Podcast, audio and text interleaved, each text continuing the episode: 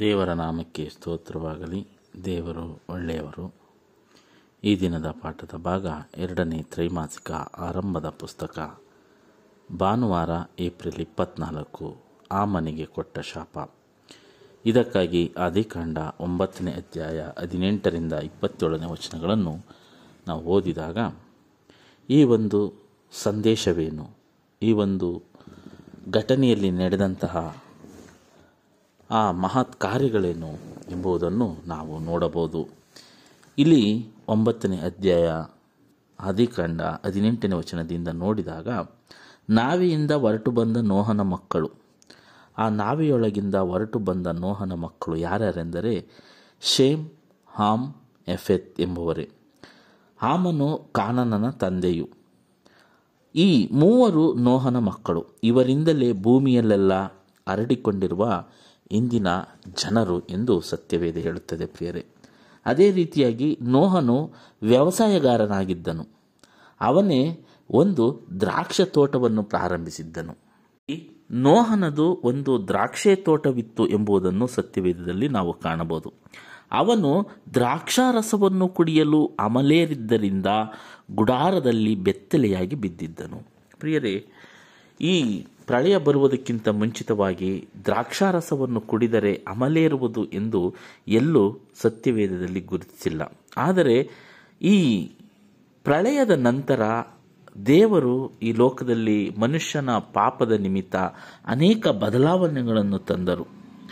ಅದರಲ್ಲಿ ಈ ಒಂದು ದ್ರಾಕ್ಷಾರಸ ಎಂಬುದು ಆ ಪ್ರಳಯದಕ್ಕಿಂತ ಮುಂಚೆ ಬಹಳ ಸಿಹಿಯಾಗಿರುತ್ತಿತ್ತು ಎಂದು ಸತ್ಯವೇದದಲ್ಲಿ ಗುರುತಿಸಿದೆ. ಆದರೆ ಇದಾದ ನಂತರ ಆ ದ್ರಾಕ್ಷಾರಸದಲ್ಲಿ ಒಂದು ಹುಳಿಯನ್ನು ಅಂಶವನ್ನು ಸೇರಿಕೊಂಡು ಆ ದ್ರಾಕ್ಷಾರಸವು ಶೇಖರಣೆ ಮಾಡಿಟ್ಟುಕೊಂಡು ಅದು ಕೆಲವು ದಿನಗಳ ನಂತರ ಕುಡಿದಾಗ ಅದರಲ್ಲಿ ಮತ್ತಿನ ಅಂಶ ಇರುವುದನ್ನು ಕಂಡುಬಂತು. ಈ ರೀತಿಯಾದ ದ್ರಾಕ್ಷಾರಸವನ್ನು ನೋಹನು ಕುಡಿದಿರಬಹುದು ಎಂಬುದನ್ನು ನಾವು ಊಹಿಸಬಹುದು. ಆದರೆ ಆತನು ಆ ಮತ್ತಾಗಿರುವ ದ್ರಾಕ್ಷಾರಸವನ್ನು ಎಂದಿನಂತೆ ದಿನನಿತ್ಯ ಕುಡಿಯುತ್ತಿದ್ದನು ಎಂಬುದಕ್ಕೆ ಇಲ್ಲಿ ಯಾವುದೇ ಆಧಾರಗಳಿಲ್ಲ. ಅದೇ ರೀತಿ ಆ ಒಂದು ಪ್ರಳಯದ ನಂತರ ಭೂಮಿಯ ಮೇಲೆ ಶಕೆ ಮತ್ತು ಬೇಸಿಗೆ ಕಾಲ, ಚಳಿಗಾಲ, ಹೀಗೆ ಅನೇಕ ಕಾಲಗಳನ್ನು ದೇವರು ಉಂಟು ಮಾಡಿದರು ಅದಾದ ನಂತರ ಪ್ರಾಣಿಗಳನ್ನು ತಿನ್ನುವಂತಹ ಪದ್ಧತಿಯನ್ನು ತಂದರು. ಅದಾದ ನಂತರ ಆ ಭೂಮಿಯಲ್ಲಿ ಆ ದ್ರಾಕ್ಷಿ ಹಣ್ಣಿನಲ್ಲಿ ಉಳಿ ಎಂಬುದು ಬಂತು ಎಂಬುದನ್ನು ನಾವು ಕಾಣಬಹುದು. ಈ ರೀತಿಯಾದ ಉಳಿಯಾದ ದ್ರಾಕ್ಷಾರಸವನ್ನು, ಈ ಮತ್ತು ಬರುವ ದ್ರಾಕ್ಷಾರಸವನ್ನು ಕುಡಿದು ಗುಡಾರದಲ್ಲಿ ನೋಹನು ಬೆತ್ತಲೆಯಾಗಿ ಬಿದ್ದಿದ್ದನು. ಇದನ್ನು ನೋಡಿದವನು ಯಾರೆಂದರೆ ಹಾಮ್, ಹಾಮನು, ಈ ನೋಹನ ಕಿರಿಮಗ.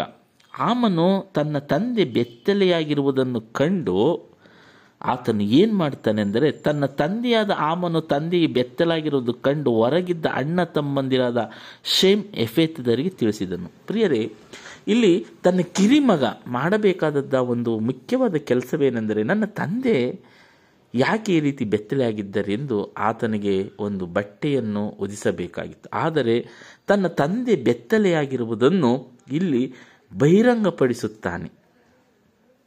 ಈ ರೀತಿ ಬಹಿರಂಗಪಡಿಸಿದ್ದನ್ನು ತನ್ನ ಅಣ್ಣಂದಿರು ಕೇಳಿಸಿಕೊಂಡು ಈ ರೀತಿಯಾಗಿ ತಂದೆ ಬೆತ್ತಲಾಗಿರುವುದನ್ನು ಕಂಡು ತಕ್ಷಣವೇ ಒಂದು ಕಂಬಳಿಯನ್ನು ತಂದು ತನ್ನ ತಂದೆಯ ಬೆತ್ತಲೆಯನ್ನು ನೋಡದೆ ಅವರಿಬ್ಬರು ಹೋಗಿ ಆ ಕಂಬಳಿಯಿಂದ ಅವರ ಮಾನವನ್ನು, ನೋಹನ ಮಾನವನ್ನು ಮುಚ್ಚುತ್ತಾರೆ.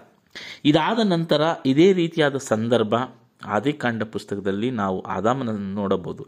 ಆದಾಮನು ಆ ಪಾಪ ಮಾಡಿದಾಗ ಆ ಬೆತ್ತಲೆಯಾಗಿದ್ದನು. ಆ ಬೆತ್ತಲೆಯಾಗಿದ್ದಾಗ ದೇವರು ಅವರನ್ನು ಕಂಡು ಅವರಿಗೆ ಚರ್ಮದ ಅಂಗಿಗಳನ್ನು ತೊಡಿಸಿದರು. ಪ್ರಿಯರೇ, ಇಲ್ಲಿ ತಾನು ತಾನು ಬೆತ್ತಲಾಗಿದ್ದೇನೆಂದು ತಿಳಿದ ಮೇಲೆ ನೋಹನು ಅಮಲೆ ಇಳಿದೆದ್ದು ಕಿರಿಮಗನನ್ನು ಮಾಡಿದ್ದನ್ನು ತಿಳಿದು ಕಾನನನ್ನು ಶಾಪಗ್ರಸ್ತನಾಗಲಿ, ಅವನು ತನ್ನ ಅಣ್ಣ ತಮ್ಮಂದರಿಗೆ ದಾಸನಾಗಲಿ ಅಂದನು. ಪ್ರಿಯರೇ, ಆಮನು ಮಾಡಿದಂಥ ಆ ಒಂದು ತಪ್ಪನ್ನು ಇಲ್ಲಿ ನೋಹನು ಇಲ್ಲಿ ಖಂಡಿಸುತ್ತಾನೆ. ಆದುದರಿಂದ ತನ್ನ ಮಗನಾದ ಆಮನನ್ನು ತನ್ನ ಅಣ್ಣಂದಿರಿಗೆ ದಾಸನಾಗಿ, ಅಂದರೆ ಗುಲಾಮನಾಗಿ ಇರಲಿ ಎಂದು ಇಲ್ಲಿ ಶಾಪವನ್ನು ಕೊಡುತ್ತಾನೆ. ಅದೇ ರೀತಿ ಶೇಮನ ದೇವರಾದ ಯಹೋವನಿಗೆ ಸ್ತೋತ್ರ.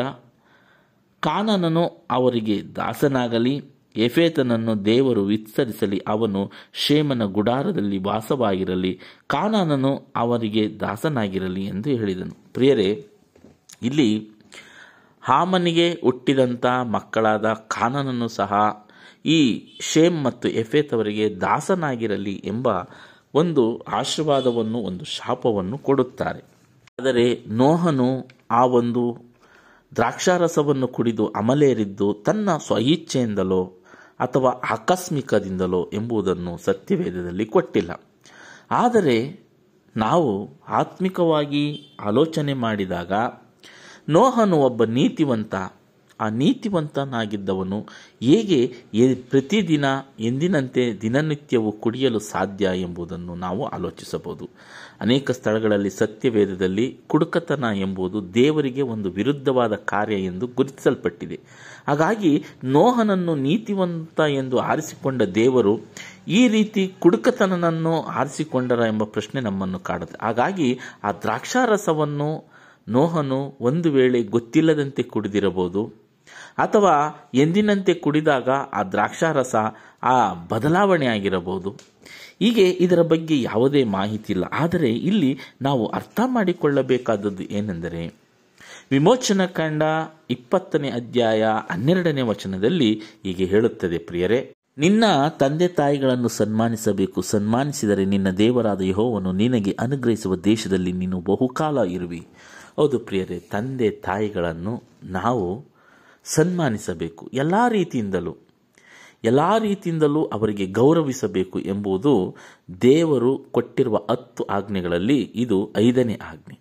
ಅದೇ ರೀತಿಯಾಗಿ ಜ್ಞಾನೋಕ್ತಿಗಳು ಇಪ್ಪತ್ಮೂರನೇ ಅಧ್ಯಾಯ ಇಪ್ಪತ್ನಾಲ್ಕನೇ ವಚನ ಹೀಗೆ ಹೇಳುತ್ತದೆ. ಧರ್ಮೀಯ ತಂದೆಯು ಅತಿ ಸಂತೋಷ ಪಡುವನು ಜ್ಞಾನಿಯನ್ನು ಹೆತ್ತವನು, ಅವನಲ್ಲಿ ಆನಂದಿಸುವನು. ತನ್ನ ಮಗ ಜ್ಞಾನಿಯಾಗಿದ್ದರೆ ತನ್ನ ತಂದೆಗೆ ಸಂತೋಷ. ತನ್ನ ಮಗ ಧರ್ಮವನ್ನು ಕಾಪಾಡುತ್ತಿದ್ದರೆ ತನ್ನ ಮಗ, ತನ್ನ ತಂದೆಗೆ ಸಂತೋಷ. ಆದರೆ ಇಲ್ಲಿ ನೋಹನ ಕಿರಿಮಗನಾದಂತಹ ಹಾಮನ್ನು ಮಾಡಿದ ಕೆಲಸವೇನೆಂದರೆ ತನ್ನ ತಂದೆ ಬೆತ್ತಲಾಗಿರುವುದನ್ನು ಕಂಡಾಗ ಆತನಿಗೆ ಒಂದು ಕಂಬಳಿಯನ್ನು ಒದಿಸಿ ಆ ಮಾನವನ್ನು ಕಾಪಾಡದೆ ಅದನ್ನು ಬಹಿರಂಗಪಡಿಸಲು ಪ್ರಯತ್ನಿಸುತ್ತಾನೆ, ಅದೇ ಕೆಲಸವನ್ನು ಮಾಡುತ್ತಾನೆ. ಆದರೆ ಇನ್ನಿಬ್ಬರು ಮಕ್ಕಳಾದ ಶೇಮ್ ಮತ್ತು ಎಫೆತ್, ಇವರಿಬ್ಬರು ತನ್ನ ತಂದೆಯ ಮಾನವನ್ನು ಕಾಪಾಡುತ್ತಾರೆ. ಇಲ್ಲಿ ತಂದೆಯ ಮಾನವನ್ನು ಕಾಪಾಡಿದವರಿಗೆ ಆಶೀರ್ವಾದ, ತನ್ನ ತಂದೆಯ ಮಾನವನ್ನು ಬಹಿರಂಗಪಡಿಸಿದವರಿಗೆ ಇಲ್ಲಿ ಶಾಪ ಬಂತು ಎಂಬುದನ್ನು ನಾವು ಕಾಣಬಹುದು. ಹೌದು, ನಮ್ಮ ಪ್ರತಿನಿತ್ಯದ ಜೀವನದಲ್ಲೂ, ನಮ್ಮ ಈ ಲೋಕದಲ್ಲಿರುವ ಜನ್ಮ ಕೊಟ್ಟ ತಂದೆಯಾಗಿರಬಹುದು. ಪರಲೋಕದಲ್ಲಿರುವ ನಮ್ಮ ತಂದೆಯಾಗಿರಬಹುದು.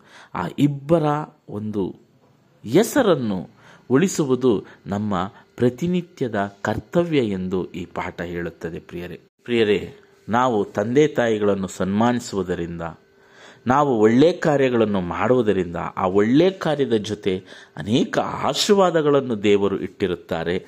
ಅದೇ ರೀತಿ ನಾವು ಮಾಡುವ ತಪ್ಪು ಕಾರ್ಯಗಳಿಂದ, ಪಾಪಗಳಿಂದ, ನಾವು ತಂದೆ ತಾಯಿಗೆ ಕೊಡುವ ಆ ತೊಂದರೆಯಿಂದ ಅನೇಕ ಶಾಪಗಳನ್ನು ಜೊತೆಯಲ್ಲೇ ದೇವರು ಹೆಣೆದಿರುತ್ತಾರೆ ಎಂಬುದನ್ನು ನಾವು ಮರೆಯಬಾರದು. ಹಾಗಾಗಿ ತಮ್ಮ ತಂದೆ ತಾಯಿಗಳನ್ನು ಸನ್ಮಾನಿಸಬೇಕು.